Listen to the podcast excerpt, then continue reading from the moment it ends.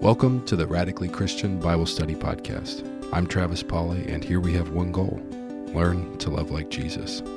This episode, Wes sits down with guest Caleb Cochran to discuss the topic of sexual immorality. I hope you enjoy this conversation. Well, welcome back to the Radically Christian Bible Study Podcast. I'm joined today by my friend Caleb Cochran. Thank you so much for being with us today, brother. Absolutely. Thank you for having me on. I am I'm I'm excited, a little nervous to talk about today's topic. It's uh it's a sensitive topic and in fact, I I try to say anytime we talk about sexuality on the podcast that if you're listening with your kids, maybe this would be a good one to skip for now and come back later and and maybe not listen with the, with kiddos or anybody that that might be sensitive to these these topics because we are going to talk about sexuality. I'm going to read the the question that was sent in from one of our listeners, Brendan, and then we'll jump into the discussion of the question. Brendan asked, "The Bible references sexual immorality pretty often, but what does that mean exactly? I feel like that's a vague term and would have a very difficult time explaining it to someone wanting to pursue Christ. And I, I love the way Brendan asked this question uh, because, number one, it's asking for a definition of sexual immorality, but then also as we talk about that with someone who desires to follow Jesus, what what would that that look like? So I want to talk about all of those things and the breadth of this question. So Caleb, let me just um, to throw that to you, and let's start. I think with the Old Testament, with the Law of Moses, and and talk about how would we define sexual immorality? Uh, this question is specifically about sexual immorality, but how would we define sexual morality and sexual ethics according to the Law of Moses? I would say that uh, you, you, know you, there are several passages in the Old Testament that uh, address this issue by command of some specifics, but I would say that um, w- the place to start would actually be Genesis chapter two, uh, where you have the creation of Adam, you have the creation of Eve, and you have uh, really the the whole setup of what marriage is to be and how sex is is within that context. And so you have the idea of of leaving father and mother being joined to a wife and becoming one flesh. And that one flesh idea certainly, while it may not be limited to the sexual act, it certainly includes the sexual act. That's a big part of what is being talked about there. That's the same language that 1 Corinthians 6 will later use to talk about the sexual act. So there is a joining of two into one. There is a, a unifying aspect uh, that is there uh, of the sexual act. And uh, that that is the model uh, that we have in the entire Old Testament. I think it's set up right there in Genesis 2 of what it is to be. And it's within that context of a covenant, of a committed relationship, of what, uh, what sex is supposed to be. Otherwise, sex would be a consumer good. It would be something that we're just looking to consume rather than something that is shared in a lifelong commitment. So that's certainly the model that you see in Genesis 2. So I'd say that that is the picture of what sexual morality is. That that is your the, the place to start with sexual ethics in the Bible. Uh, and I would say what you see play out in the rest of Genesis before you even get into the specifics of of places that like in Leviticus 18 and Leviticus 20 that are going to address more the specifics of this is what you do not do specifically. Uh, this is what constitutes sexual immorality you already see examples play out in the, the rest of the book of Genesis, even uh, of deviations from the Genesis 2 model. When, when, you remove sex from the Genesis 2 model of one man, one woman in a lifelong committed relationship, then it's a disaster every time. And, Genesis has a strong message in Genesis. Uh, so the first way that you you see that go astray, I mean, the very first thing is polygamy that's brought in in Genesis chapter 4. And I, I know we could do a whole podcast just on that. Uh, but uh, it, while it's not explicitly condemned in the Mosaic law, uh, it certainly, every time you see it practiced, it ends up being a disaster. Uh, but you also see in Genesis, you see incest. I mean, you, have got something going on uh, with, with um, in the family of Noah in Genesis 9. You've got something going on with Lot and his daughters. You see an incestual sexual intercourse that happens uh, in uh, Genesis 19. You see homosexuality. Uh, so you see an exchange instead of the male female pairing. you uh, at least see an example of at least a desire for male to male relationship in, in Sodom in Genesis 19. Uh, so you, you see that in Genesis. Uh, so you see um, uh, that, that, there were some same sex acts that were going on in that in that city. It's certainly not the only thing going on in Sodom, but that that's part of it. It's a uh, a removal of sex from the context of male female committed lifelong relationships. Uh, you, you also see you see rape in in the book of Genesis. Uh, you see uh, sex without consent, uh, and, and, I'm thinking specifically of of Dinah and how that's that's forced upon her in Genesis 34, I believe, is where that is. And you you see prostitution even. Uh, you see that that sex becomes something that is very much becomes a consumer good uh, in exchange for money or other goods. You see that with the Judah and Tamar story in Genesis 38.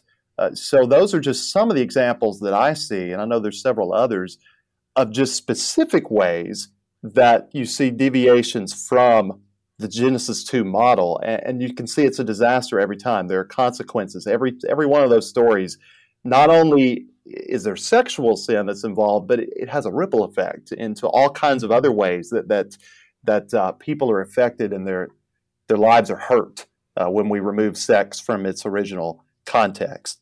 Uh, so I would say when you get to a text like Leviticus 18 or Leviticus 20, and you see more of these specifics of what you don't do, that's really just going along with the principle that's already been there in, in Genesis 2.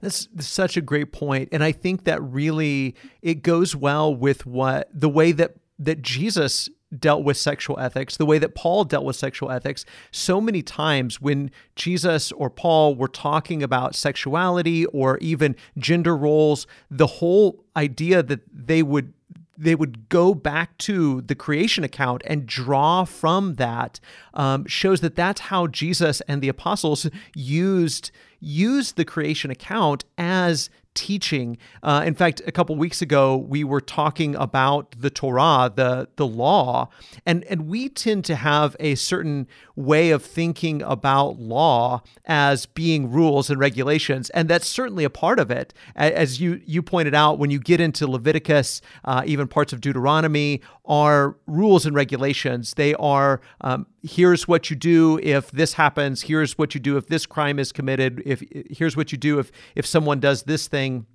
And so you have more of this legislation, but most of the Torah, most of the law is actually narrative. And it's all written, both the rules and regulations and the narrative itself, the story is written to train Israel to be wise, to be understanding, to know about God and humanity and how exactly we're supposed to live as humans in the world.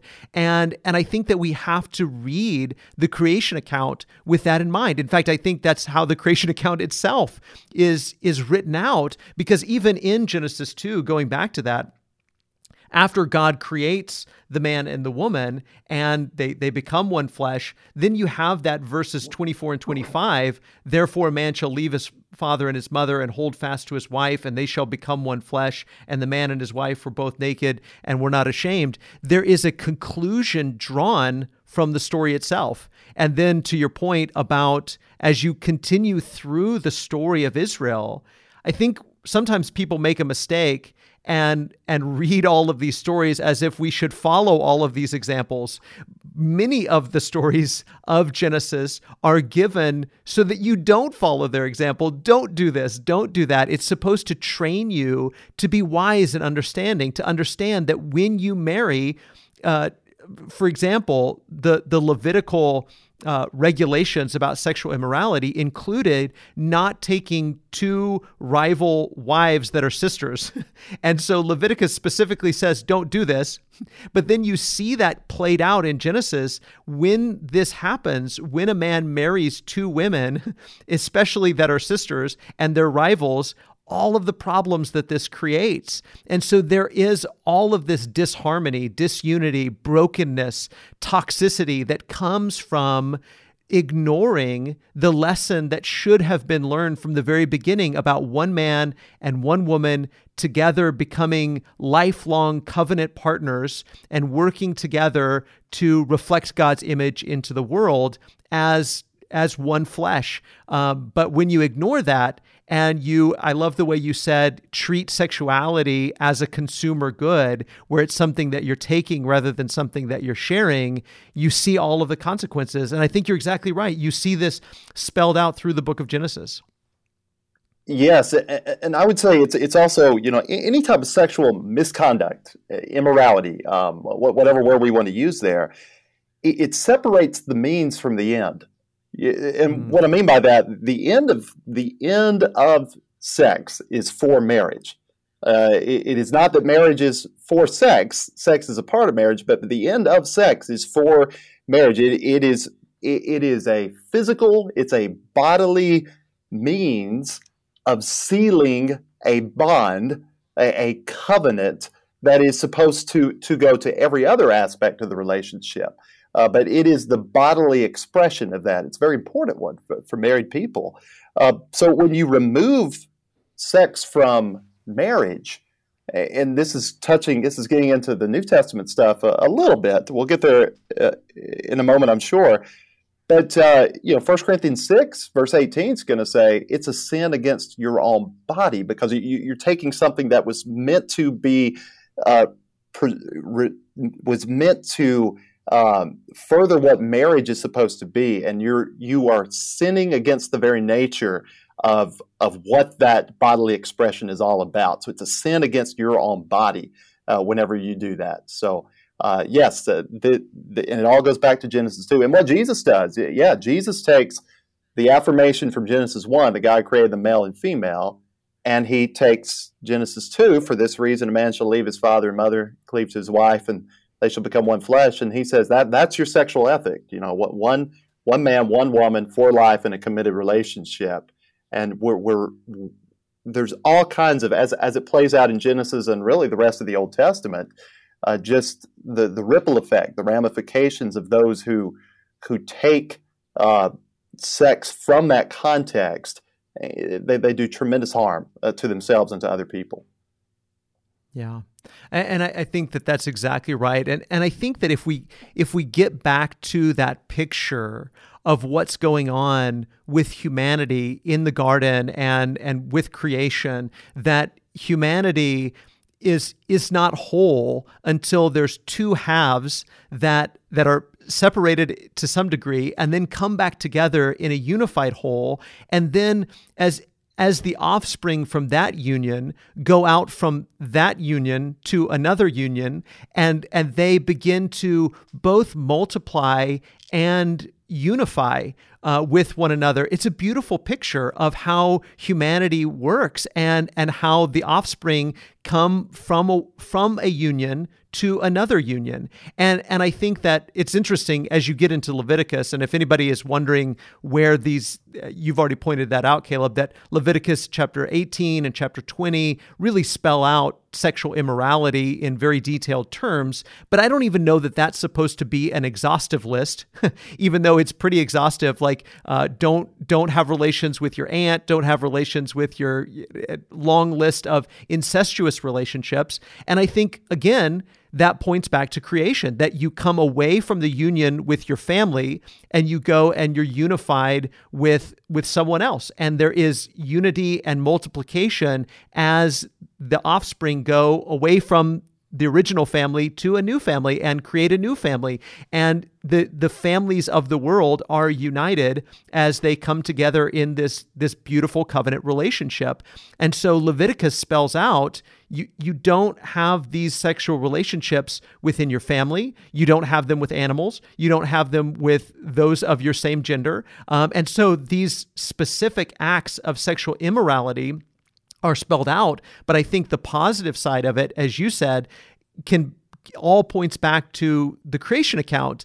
And and it's really it's very beautiful what we see in the creation account. Uh, but as humanity deviates from that and acts upon their sexual impulses uh, we see so much brokenness. And i think sometimes one of the mistakes that we make, and we'll we'll get into this too, I'm sure later, but we one of the mistakes that we make is we we pull certain sexual misconduct, sexual misdeeds, and we pull them out and we single them out um, as if they are worse than some other sexual misconduct. Um, and, and I think that's really a mistake. I think that we really have to we have to point out the fact that according to the law, we've all we all not only have sexual impulses that are sexually immoral if acted upon, uh, but we all probably have, in one way or the other, um, we've all fallen short of God's goal for sexual morality, for sexual ethics, for what God designed sex to be. And so we've all fallen short of that in, in some way, whereas we tend to wag our finger at, at others that have, have missed the goal on that. We, we're all guilty in one way or, or another.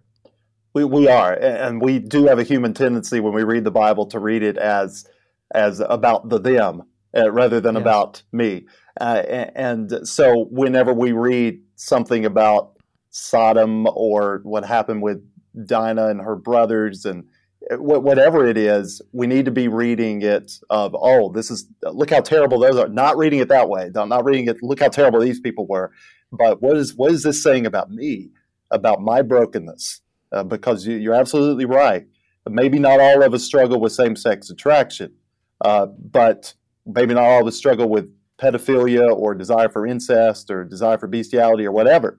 Uh, but all of us, on some level, have some brokenness in our in our sexual practices. Uh, you know that that is, and, and especially when we get to where Jesus takes this, because Jesus takes this to being, and he uses the word adultery there, um, uh, and not the umbrella term of sexual immorality. But I think the same principle applies to any form of sexual immorality when he takes it in, in Matthew 5 and says, uh, this is this is not just something that you commit with your body. This is something you can commit with your eyes and in your heart, and and so and, and, that's really bringing out the intention of what this original passage is as well. You know, this is not just about the bodily manifestation, uh, not just about sexual intercourse uh, being the only way that you can go wrong uh, with your sexuality, uh, but what what plays out in your mind with your eyes in your heart uh, can, can be just as wrong.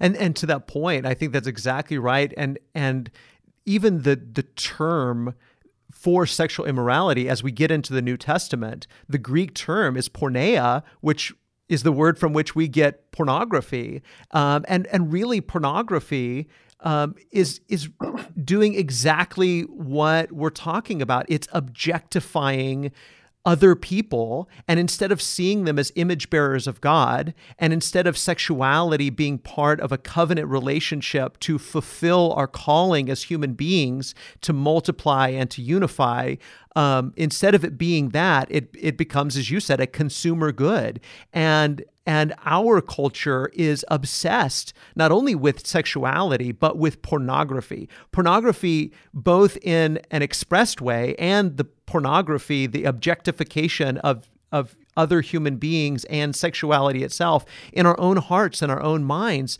where we are we're acting upon these these broken impulses, these broken passions. Uh, we are acting upon them both in looking at things that are are objectifying, but also in in lusting in our hearts. And and humanity has always had a problem with this, but the invention of magazines and and then movies and television and now the internet um, has really amplified that struggle that that all humanity has uh, with our sexual passions and sexual desires.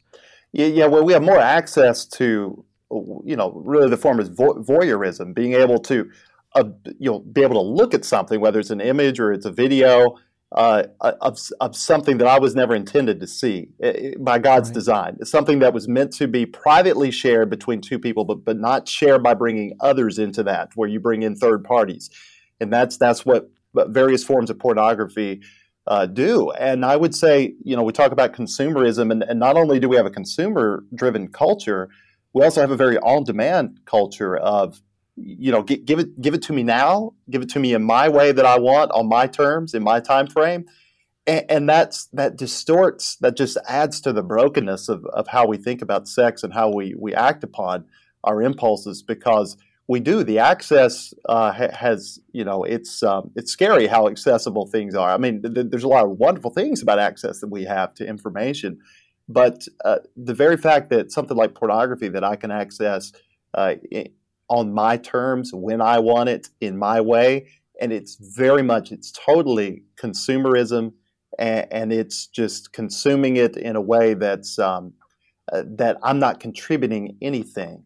And, and and if i'm trained to not only objectify people and by the way objectifying people dehumanizes them and it makes them less of what they were intended to be as image bearers. You know it, it reduces them uh, to something that's just a a bodily eye candy for me or whatever it may be. Eh, whenever I do that, uh, and I've trained myself to do that on demand just to act on my impulses, uh, we, we, lose the whole idea of what I'm supposed to be offering to someone uh, in, in, a committed relationship.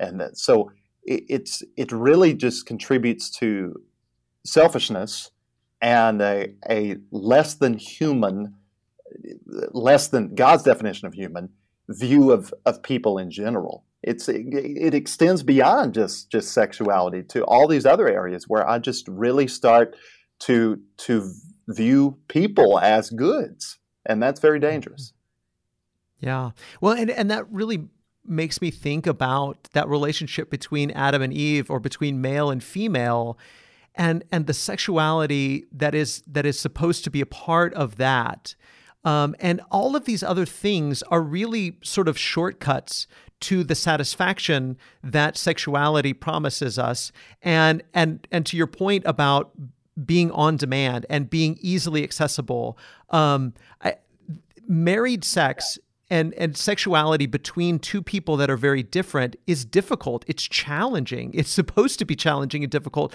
because not only are men and women different biologically they're different in their sexuality they're different in their emotionality um, and and that's kind of part of the picture is that two people that are the two halves of humanity are coming together. They're being unified. These two that are very different in a lot of different ways are coming together. And if they come together in a way that is selfless, a way that is sharing, a way that is loving, a way that is hospitable, a way that is compassionate, then it can be a very satisfying experience. But because of our fallenness, because of our brokenness, it often doesn't work out that way. And so we look for shortcuts. We look for other ways to satisfy ourselves. And to your point about being selfish, we tend to do that. Humanity tends to find ways to shortcut the process of sexual fulfillment in ways that don't require sacrifice, in ways that don't require selflessness. Uh, but but God's ways are always ones of selflessness and love for others and sharing ourselves with someone else that is very different. And I think that that can be and should be lived out in the marriage relationship, but to one degree or the other, we've all fallen short of that goal. You're right, and and that brokenness, that distortion, couples struggle with this because they bring that that broken, uh, broken sexual practices, or or at least the way they've they've trained themselves to think about uh, about sex, and that it, it, it is very challenging in a marriage because there's no shortcuts to that. It is something uh, sacrificial. It's something that is serving. It's something that does require a lot of patience and a lot of, you know, as Song of Solomon says, do not awaken love until it pleases. That there's just there, there's a there's got to be some mutual understanding that is there in a relationship, and that's hard work, and that's work that a lot of people don't want to invest in, and so they will go look for shortcuts or they'll they'll look for gratification outside of that. Uh, so that's that's why sexual immorality can play out in so many different ways, and it's something we have to be uh, so careful about. Yeah. And as we sort of transition, and we've already touched on this so very much uh, already because it's hard not to talk about both covenants or both time periods at the same time. But but what do we say to those who would say, well, you know, all of these rules about sexuality, that was part of the the the law of Moses, but we're not under that law anymore. And what, what God really wants now is for us to just be happy and to be satisfied. And so those laws about especially same-sex relationships or or whatever sort of sexuality that that people find outdated and archaic. You know, that's part of the law of Moses, but that's not part of of the Christian way of living. In fact, I've heard people say things like, "Well, Jesus never condemned same-sex relationships or Jesus didn't have anything to say about uh, sex before marriage." And so Christians need to just stop stop with all of the the sex rules, the rules about sex, and um, and and just realize that's part of the old law and not part of life in Christ. That that now we're free to to sort of act on our our desires in a more uh, liberated sort of way. So so what do we say to that? And what's the Christian uh, sexuality? What's the Christian sexual ethic? I, would say a couple things about Jesus first, and one is whenever he does talk about, even though the question of divorce is what uh, initiates this discussion in Matthew 19, Jesus' answer covers you know, all that we've been talking about. He goes back to the creational principle. Again, he affirms from Genesis 1, God made them male and female. And then he puts that together. It's like he's putting together a logical syllogism, you know, that, that uh, God made the male and female. There's, there's one premise. Here's your other premise. A man shall leave his father and mother, cleave to his wife, become one flesh. Therefore, what God has joined together, let no man separate. Uh, so, so he's putting together, he's, he's drawing upon what is already in place, creational principles here, uh, that this is not God some, doing something entirely different with sexual ethics. No, Jesus is getting back to the heart of what they were meant to be to begin with. And I'd say that's exactly what he does in Matthew 5 as well. Uh, when he says, You've heard that it was said, do not commit adultery.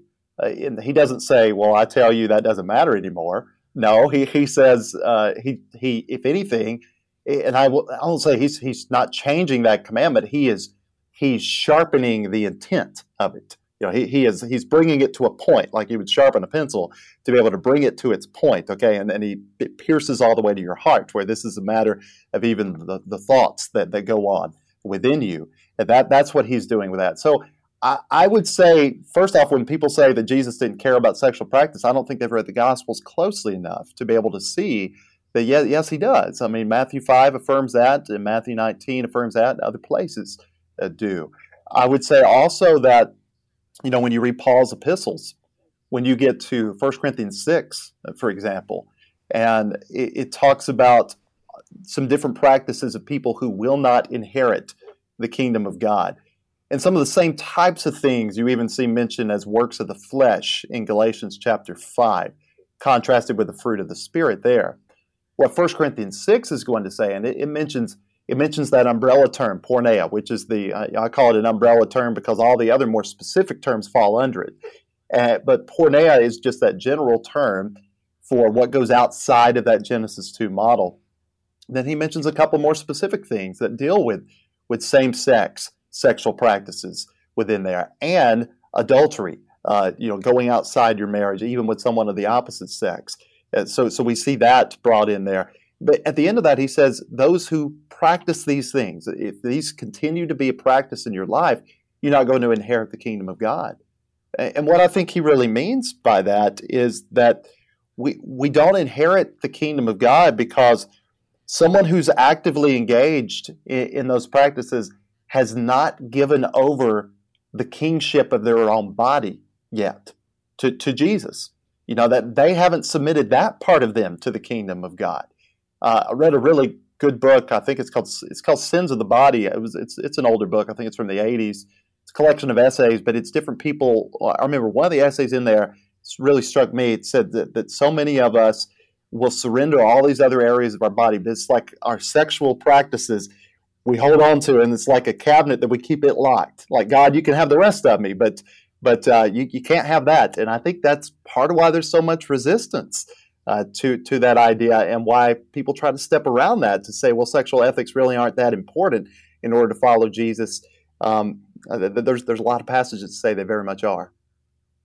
Yeah, I think we would be. I think we would be surprised at. I think some people would be surprised by the way that Jesus uh, dealt with sexuality. I think some people have this idea uh, about Christianity or about Jesus himself that that Jesus didn't care about these these issues, and I think that people would be surprised that in in every way that the law lays out uh, about sexual morality, to your point, he he doesn't he doesn't erase those or relax those. In fact, he brings them. I love the way you said he brings them to a point, and, and it pierces every single one of us. And and how the the Jew the Jewish people of Jesus' day were trying to find loopholes in the rules in order to fulfill their sexual desires and still be lawful. And and a lot of that revolved around uh, divorce and remarriage. And so they had these sort of loopholes that they had created around Deuteronomy 24 and and saying, well, you know, Moses commanded us to give a certificate of divorce, so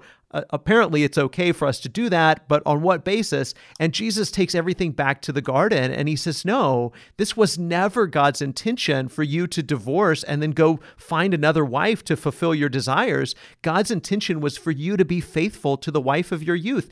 That that's what all the prophets said. That's what that has, was always God's will is for men to be faithful to their wife. And in fact, when you read Deuteronomy 24 about the certificate of divorce, what the law specifically prohibited was men divorcing their wife and then she goes and finds a different husband because she needed protection. She needed someone to care for her, especially in that culture. And so she went and remarried. What it forbid was for that original husband to go and retake his wife and reclaim her as his own and God says no that that's an abomination and so all of these things to your original point point back to the garden and Jesus doesn't relax any of these things. He brings them to their logical conclusion and helps people to see that unless you're willing to, I love the way you put that, surrender your sexuality to the Lord, then you're really not being a disciple of Jesus.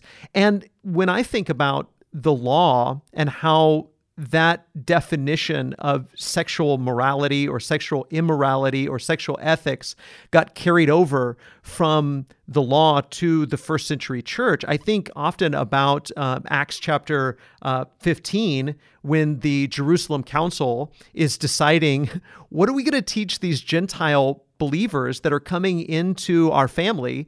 What, what are we going to impress on them that hey, even though we're not going to make you be circumcised and you're not going to be Jewish, you know, what do we need to teach them to do in order to be faithful to God? And basically it boils down to idolatry and sexual ethics. and they tell them to abstain from sexual immorality. Well, how would first century Jewish followers of Jesus define sexual immorality? Well, they would define it the same way the law defined it. So everything the law says is sexually immoral and everything the, the law says is sexually moral, then the first century Christians were impressing that upon the new converts to say, as you come into this family, here's here's what we expect of you and to, to here's what we expect you to do sexually and what what is forbidden for you to do or what you need to abstain from.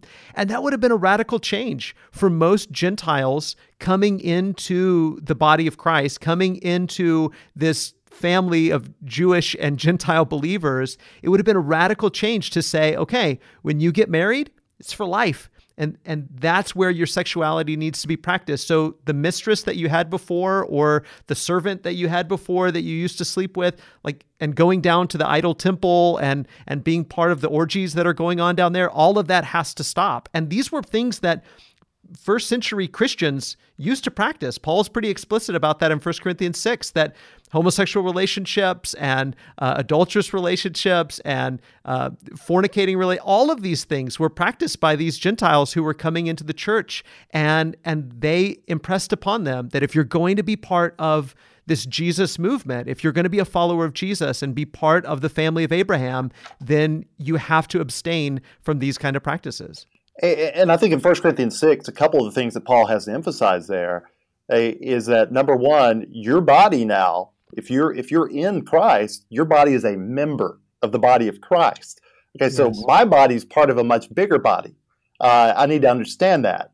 Uh, so I, I, it's not just about what Caleb does with his body. It's what Caleb does with his body is what I'm doing with Christ's body. Uh, so so mm-hmm. that, that's that's part of what he says. And then he also says my body is also a temple for God to dwell in. And in 1 Corinthians 6, he says a temple for God's Spirit.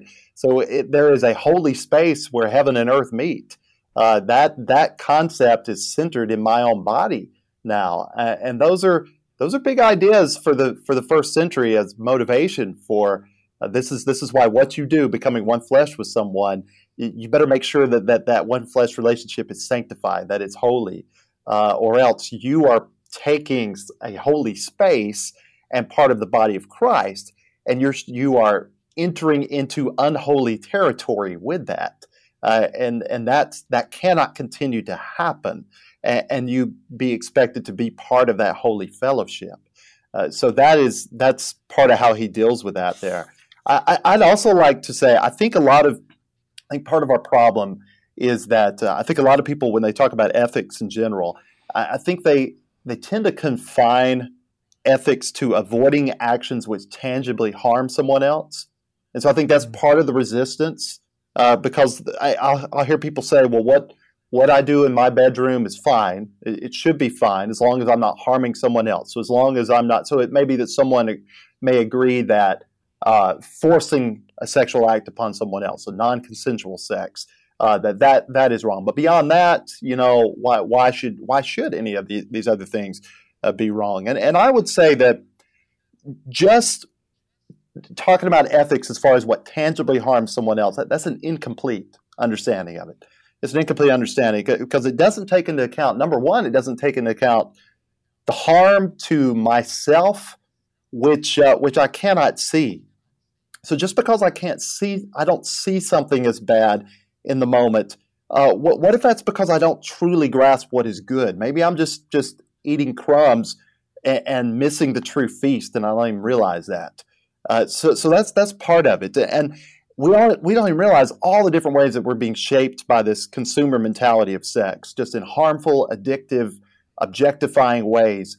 Uh, so I, I don't see the fullness of how it's harming me. I think that's part of the problem. The other thing is uh, that that when we step outside that Genesis two model, the harm to others is there in ways that that often we cannot see the, the full ramifications of what we're doing. I, I, love you know you brought Acts fifteen. Uh, we're talking about abstaining from sexual immorality as instruction to the to uh, the Gentile converts. First Thessalonians four is another passage that deals with that, and, and he says you know in in verses three through five of that chapter God's will is for your holiness or your sanctification. Uh, and that means abstaining from all forms of porneia, all forms of sexual immorality. So there's your umbrella term uh, that, that he gives us. And he says also possess your vessel, possess your body in holiness and honor. Uh, but, but what gets me is verse 6, because he says, and that no man transgress or defraud his brother in this matter. And, and the, the very fact that he would uh, you know, put that on the end there just goes to show sexual sin is not just private sin. You, you, know, I mean, every every time, every hour I spend viewing pornography, it's contributing to the demand for that business, which is recruiting people for those those videos that are shot, and and sometimes recruited in tangible, harmful ways uh, to those people. Um, if I go outside my marriage and, and I, I sleep with another man's wife, I, I am not only harming myself and her, I'm, I'm bringing harm on her and her husband and her children and my wife and my children. You look at David and his sexual sin with Bathsheba, and you look at how the text highlights all the ramifications that come about because of that, of two families that are very much deal with the brokenness of what has happened in that situation. Uh, every time I my eyes look upon a woman's body uh, in a sexual way and, and, I'm objectifying her and they lock on, I, I become more dehumanizing of the next woman. Uh, and, and, that contributes to just a society wide problem of objectifying uh, humans. Uh, so there's often multiple generations that are affected by sexual sin in the Bible. Mm-hmm.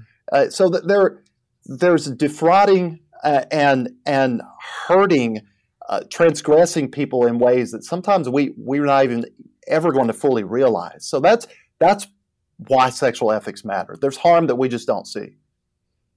Yeah, and I think that's really I think that's really helpful in framing this conversation for a modern context because it's it's difficult in in the context we find ourselves in but it's not any more difficult i don't think than it was in the first century or that it's been in any century uh, to have this conversation because believers and unbelievers have a different framework have a different worldview have a different way of thinking about ethics. And to your point um, different people have a different way of framing ethics. And some people frame it as what doesn't do harm to someone. Well, number one, I think that it's a legitimate question to ask where did you get that ethic like right. what why do you assume that that's that's where you draw the line um, but i think even before that just acknowledging that everybody has an ethic and even as it pertains to sexuality, everybody has a sexual ethic. And so our neighbors, even our unbelieving neighbors, if our neighbor is an atheist or an agnostic or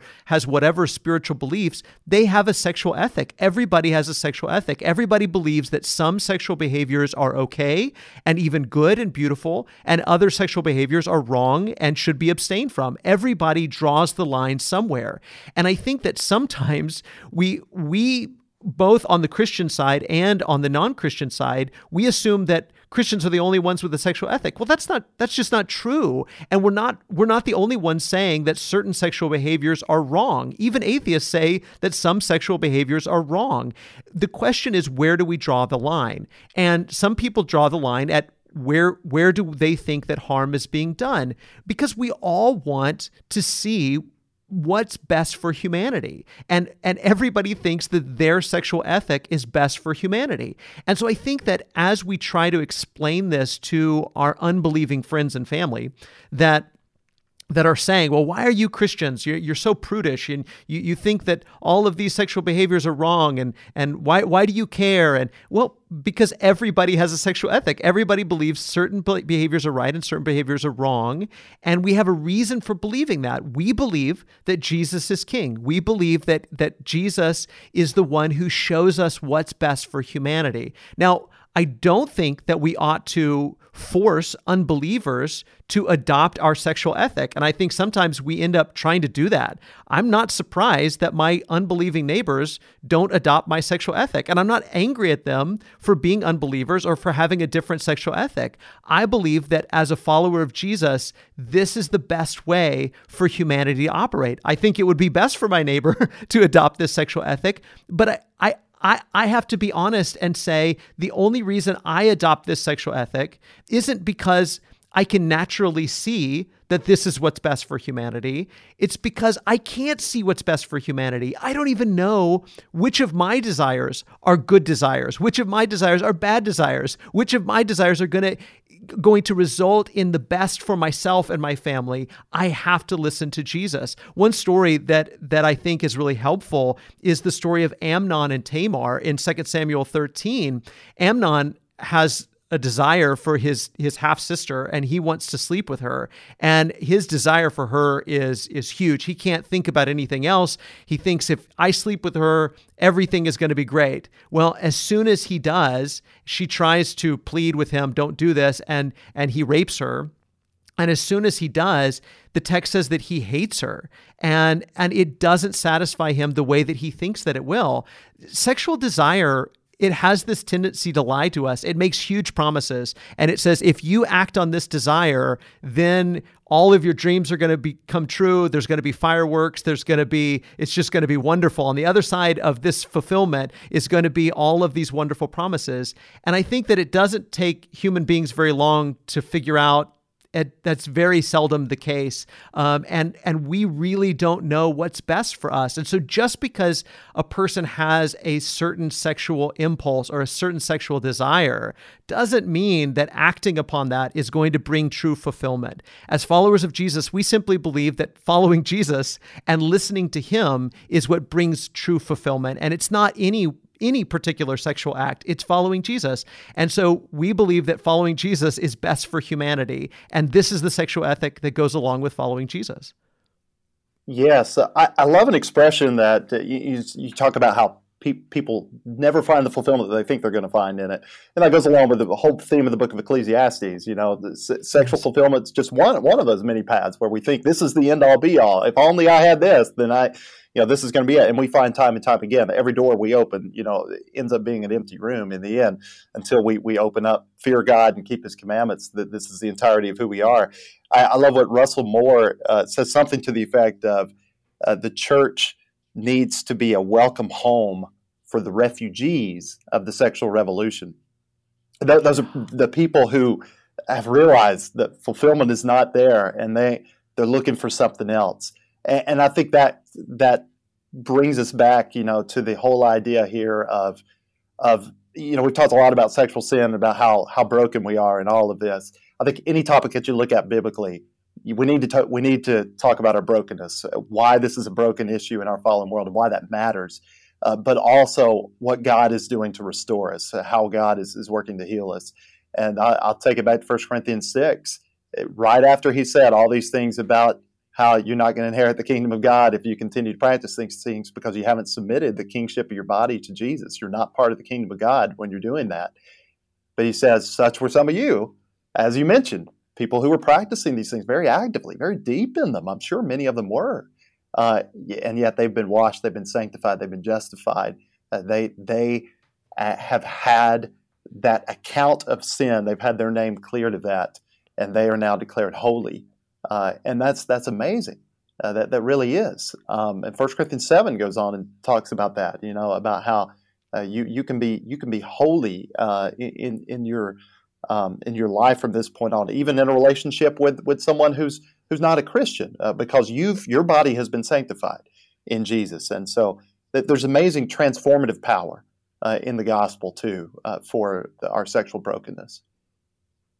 I think that's a great place to wrap this up because I think that has to be part of any conversation on sexuality because the Christian sexual ethic isn't just about what's wrong, what sexual behaviors are wrong. It's about the fact that we've all gone wrong and it's God who sets us right. So I appreciate you bringing us back to that about grace and forgiveness and redemption and how that has to be part of this conversation, but any conversation we have uh, with anyone about sexual ethics. So thank you, Caleb, for all your thoughts today. I really appreciate it, brother. Appreciate you having me on. Thanks, brother. We really hope that you enjoyed this episode of the Radically Christian Bible Study Podcast. Special thanks to Travis Pauley as well as our McDermott Road Church family for helping to make this podcast possible. And special thanks to every one of you. We hope that you enjoyed this Bible study and that you'll join us next time. We love you, God loves you, and we hope that you have a wonderful day.